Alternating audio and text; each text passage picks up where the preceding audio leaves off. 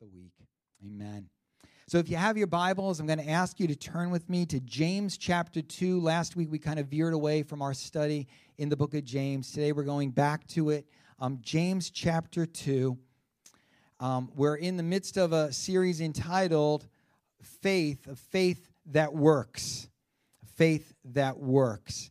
And today we are in James chapter 2, verses 1 through 13. And so James writes to the church, his flock that has been scattered all over um, the region there, but he's writing this letter to them. He writes, My brothers and sisters, believers in our glorious Lord Jesus Christ, must not show favoritism. Suppose a man comes into your meeting wearing a gold ring and fine clothes, and a poor man in filthy old clothes also comes in. If you show special attention to the man wearing fine clothes and say, Here's a good seat for you, but say to the poor man, You stand there or sit on the floor by my feet, have you not discriminated among yourselves and become judges with evil thoughts? Listen, my dear brothers and sisters, has not God chosen those who are poor in the eyes of the world to be rich in faith and to inherit the kingdom he promised those who love him? But you have dishonored you have dishonored the poor. For is it not the rich who are exploiting you? Are they not the ones who are dragging you into court? Are they not the ones who are blaspheming the noble name of him to whom you belong? If you really keep the royal law found in Scripture, love your neighbor as yourself, you are doing right. But if you show favoritism, you sin and are convicted by the law as lawbreakers. For whoever keeps the whole law and yet stumbles at just one point is guilty of breaking all of it. For he who said, You shall not commit adultery, also said, You shall not murder. And if you do not commit adultery, but do commit murder, you've become a lawbreaker.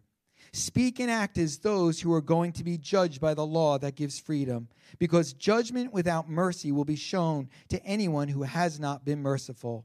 Mercy triumphs over judgment. And today, our message is entitled A Faith That Lives by the Royal Law, or we might subtitle it A Faith That Has No Favorites. Let's take a moment to pray. And so, Father, we ask you to bless your word to us this morning. God, to um, do with it what you want to do with it in our lives as you see fit to teach us, to instruct us, to lead us in ways of righteousness. So be with us, we pray, in this time. In Jesus' name we pray. Amen. Amen. You know, just this past year, I was reading about, I know many of you may have read about as well, a church in New York City um, where, wherein the pastor instructed his volunteer staff to make sure that any famous person who showed up to their services would be led to the front to a front seat and to make sure that they were brought to the green room to meet the pastor after the service. Well, eventually, the church became sickened as its leadership got caught up in connecting with the rich and the famous.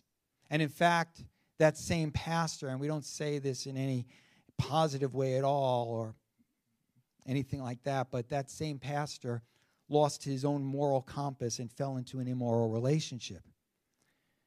But you see, it all sounds very much like that which James was warning the church against. You know, as we've been going through the book of James, we're asking and answering the question what does real faith look like? What does it mean to have real faith? That is a faith that saves, or we might say a faith that works. And throughout his letter to his scattered flock, Pastor James is driving home the point that if one really has faith, it will have an effect upon their life, that it will be demonstrated, it will be proven by how they live their life. And the key verse, which we're actually going to get to next week, is, is found in James 2 26. This is like the hub of the whole book, where James writes, As the body without the spirit is dead, so faith without deeds or works is dead. Again, James is very direct when he says, faith without deeds or faith without works is dead, it's useless, it's of no value. In other words, it doesn't save, it doesn't work. He might say to us today, a faith that only a faith that works is a faith that works. Only a faith that works is a faith that works. And as we move into this next part of James' letter, beginning here in chapter 2, we'll see that James now begins to dive deeper into some areas of the Christian life to teach us even more specifically how it is we are to live out our faith as, as James calls us, believers in our glorious Lord Jesus Christ. How many of us would say, I'm a believer in our glorious Lord Jesus Christ? Amen? So if you're raising your hand, James is saying, well, this is how you need to live. If you're really a believer, not just words, but you're really a believer, this is how you're to live.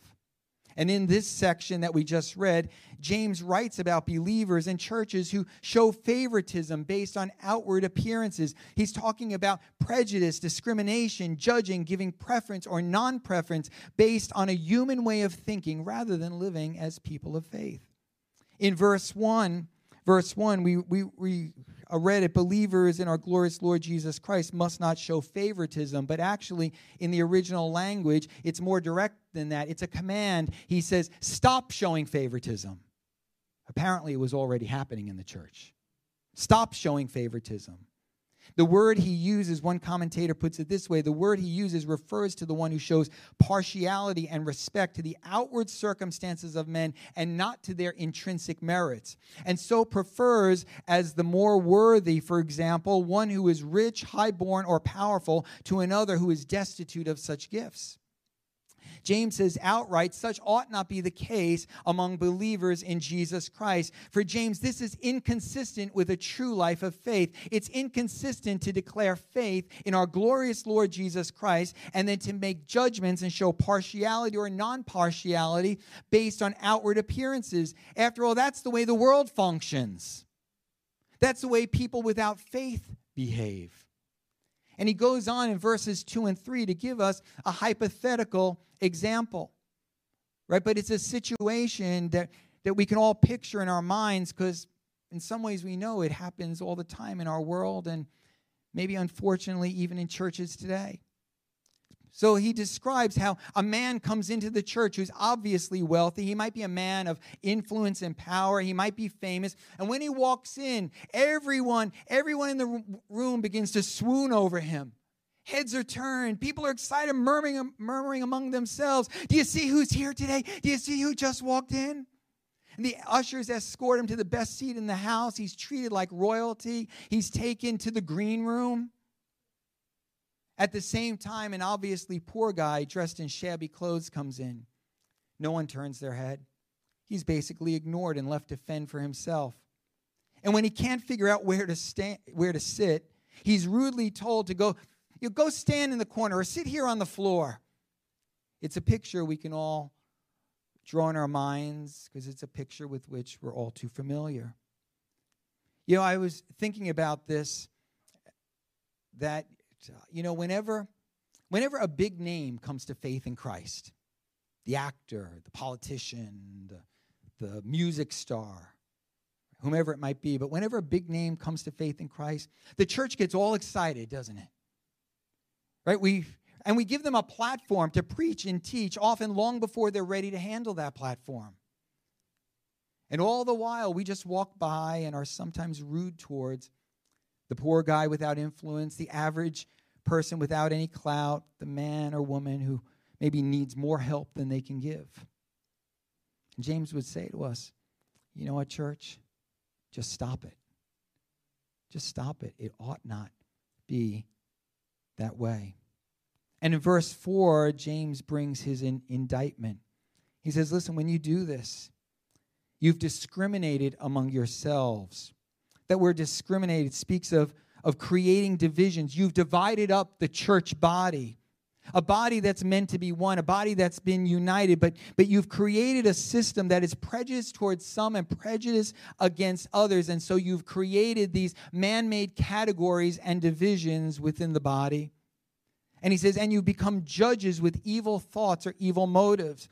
That is, you've taken on, on worldly, unchristian standards of judging people. You've created a system of judging others that is injurious and destructive to both the people involved, including yourself, and to the church as a whole.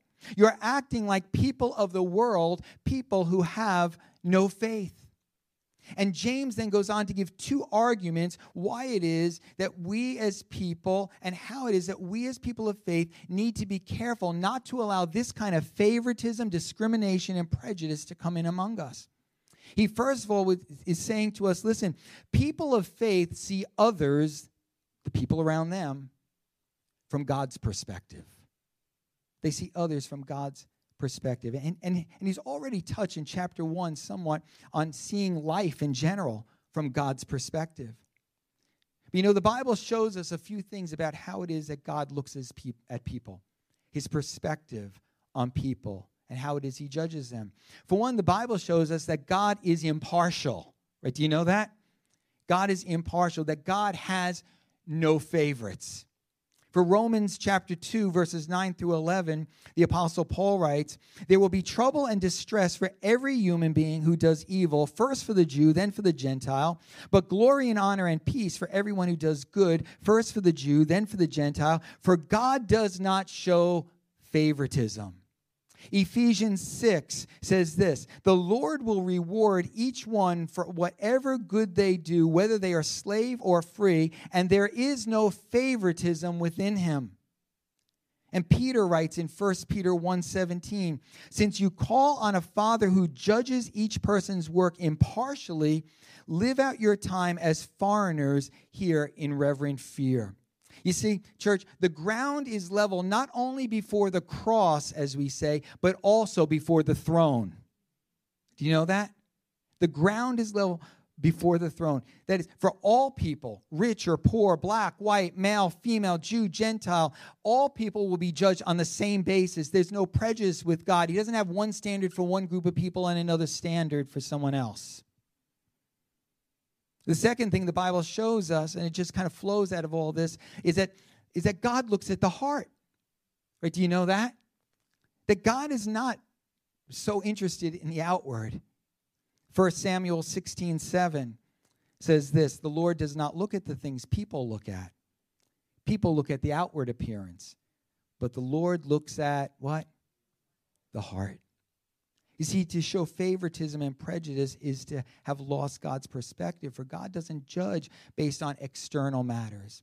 God's not swayed by riches or fame or power. In fact, in fact, the Bible uh, shows us he most often uses the humble, the little, the small people of this world to promote his purposes. For God looks at the heart. I think of Paul's words in 1 Corinthians chapter 1, where Paul says, Brothers and sisters, think of what you were when you were called. Not many of you were wise by human standards. Not many were influential. Not many were of noble birth. But God chose the foolish things of the world to shame the wise. God chose the weak things of the world to shame the strong. God chose the lowly things of the world and the despised things and the things that are not to nullify the things that are. Wow. God choosing the people that we would never choose.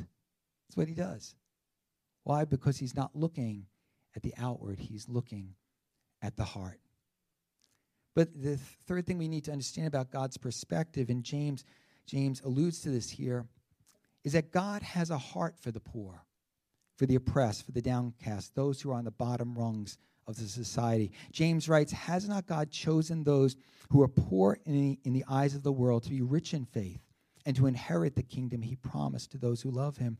Jesus said, Blessed are you who are poor, for yours is the kingdom of God.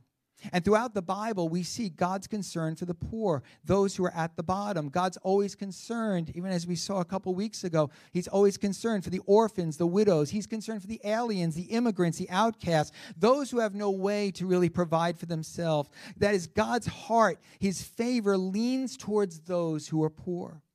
Now, listen, we need to understand James, as much of scripture in this area, is speaking in generalizations. He wasn't saying that every poor person is saved and going to heaven and that every rich person is condemned. But rather, he's drawing attention to what is quite obvious that the poor are the ones who are most often sensitive to their need for God and to the gospel. That's what James says, that they're the ones who are rich in faith. Thus, the church was, for the most part, in James' day and even throughout history, the church has, for the most part, been, been made up of people who are poor, poor people who have found their hope through faith in Jesus Christ. Poor people who say, listen, this world, this world's not taking me anywhere, but there's someone, a Savior up above. who has something that's so much better than what this world is able to offer. And the rich, James points out, well, it was the rich who were most often the oppressors and those who rejected the gospel. In fact, as you read through the Bible, you often find God opposing the rich. Often the wicked, the wicked are equated with the rich. Why? Because as James states, they were often those who were oppressing the poor. They were the ones who were twisting justice in their favor, using their wealth and their power for selfish means, and opposing the things of God. James says the rich were the ones who were blaspheming the name, the name of Christ.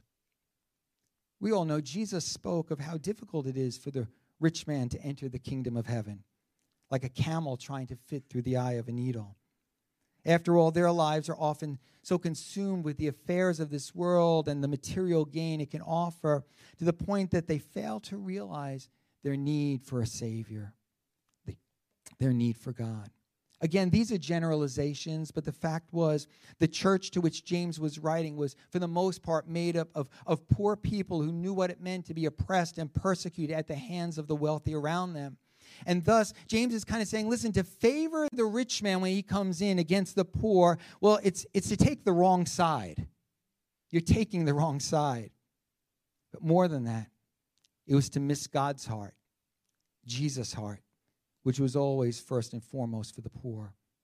You know, the Apostle Paul wrote in 2 Corinthians 5, right? He wrote these words. He said, So from now on, we regard no one from a worldly or carnal point of view. We regard no one from a worldly or carnal point of view. We don't see them just through human eyes, but we see them with spiritual eyes. You see, when we show favoritism and prejudice towards or against based on external qualities, we're revealing that we've lost God's perspective, God's eyes. For rather than seeing each person as God does with those spiritual eyes without any prejudice or favoritism, we end up looking at people around us from a worldly or carnal perspective, a perspective that sets people into human categories. And by those categories, we determine who's most important, who's most valuable, who's most worthy of respect. Doing so even at the expense of others. You see, people of real faith, faith that works, they don't fall into that trap, but rather they see those around them from God's perspective. No favoritism, no prejudice or discrimination. But secondly, James goes on, he says this People of faith live by the royal law. By the royal law. When he uses that term, royal law, he's speaking about the law, a law that governs all other laws. It's a law that is above every law. And, and, and, and then he says, and here's that law love your neighbor as yourself.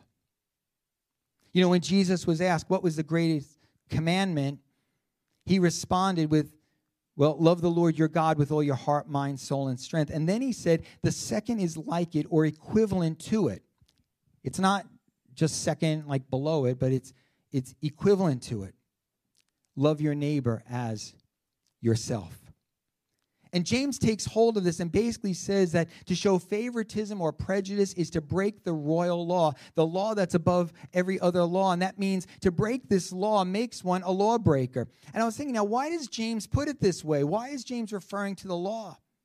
And then, and then I remembered that the congregation to which he was writing was basically a Jewish congregation believers in Jesus, but they were, were, were Jewish. And most likely, this was a congregation who would point out that they were living good, clean lives. They weren't involved in pagan worship, they weren't involved in immoral living. Again, since they were, they, they were Jewish in, in their background and so forth, they most likely kept the Sabbath and the kosher laws and so forth. But James points out that even if you keep all the others, to break just one law makes you a lawbreaker. How much more that would be the case if one breaks the royal law, the law that governs all the others. For to break the law at one point, James says, means breaking the law altogether. And this would be especially so if you break the royal law. One commentator writing about this passage says this discriminating against people on the basis of their dress, their nationality, social class, or race is a clear violation of the unbounded love to which Jesus calls us. And so, James in verses 12 and 13, he reminds us that, listen, we're all going to stand before God and give an account for how it is we've lived our lives. In fact, you know, Jesus says that we will even be held accountable for the words that we speak. Wow. I mean, that goes into what James is going to talk about when he talks about the tongue. Jesus said, Do not judge, or you too will be judged. For in the same way you judge others, you will be judged. And with the measure you use, it will be measured to you. And so you see, when we favor one person over another, we've set ourselves up as judges who will then ourselves come under the judgment that we've dispensed. And thus, we need to be very careful how it is we make our judgments. As James says, judgment without mercy will be shown to anyone who's not been merciful. Or Jesus said, Blessed are the merciful, for they will receive mercy. But as James points out, mercy triumphs over judgment. Aren't you glad for that? Mercy triumphs. We escape judgment, or judgment is negated by being people who live by and show mercy. And so you see, to show favoritism to one person over another based on outward appearance or external factors is to become a judge without mercy. That's why James says earlier, we have become judges with evil thoughts or motives. And the answer, the remedy, is to live by the royal law, to love your neighbor as yourself. It's the law, James says, that gives freedom. You don't need to like worry about keeping like 500, I forget how many laws it, it is, and all, all the details of every law. James says, listen, this is the law that gives freedom. Just concentrate on this one law. Love your neighbor as yourself. Everything else will fall into place. But to break this law puts you in a very precarious position. And so James says, listen, listen, the answer is simply this live by the royal. Stop showing favoritism. How do I do that? Live by the royal law. Love your neighbor as you love yourself. You know, church, we have to admit that there are still lots of places in our society, lots of churches that make judgments based on the external. There are people, places, and churches that distinguish and divide people into all kinds of categories, and thus they decide who's most worthy of respect and honor and mercy and who's not.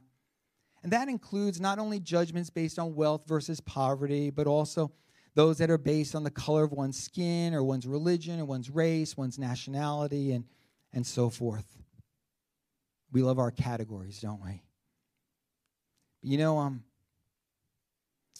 I, w- I was reading recently about the founding of the AME Church, that is um, the excuse me, the um, African Methodist Episcopal Church. I wonder how many of us are familiar with that. It was the first all-black denomination in the U.S.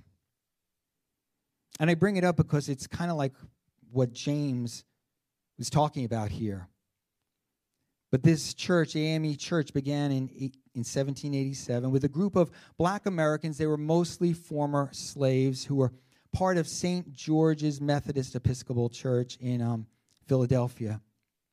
And as their numbers grew, the leadership, which at the time was all white, relegated to them, decided to relegate them to a particular seating area so that the blacks among them wouldn't mix with the white congregants. And so, well, you're black, you have to go sit in the back over there.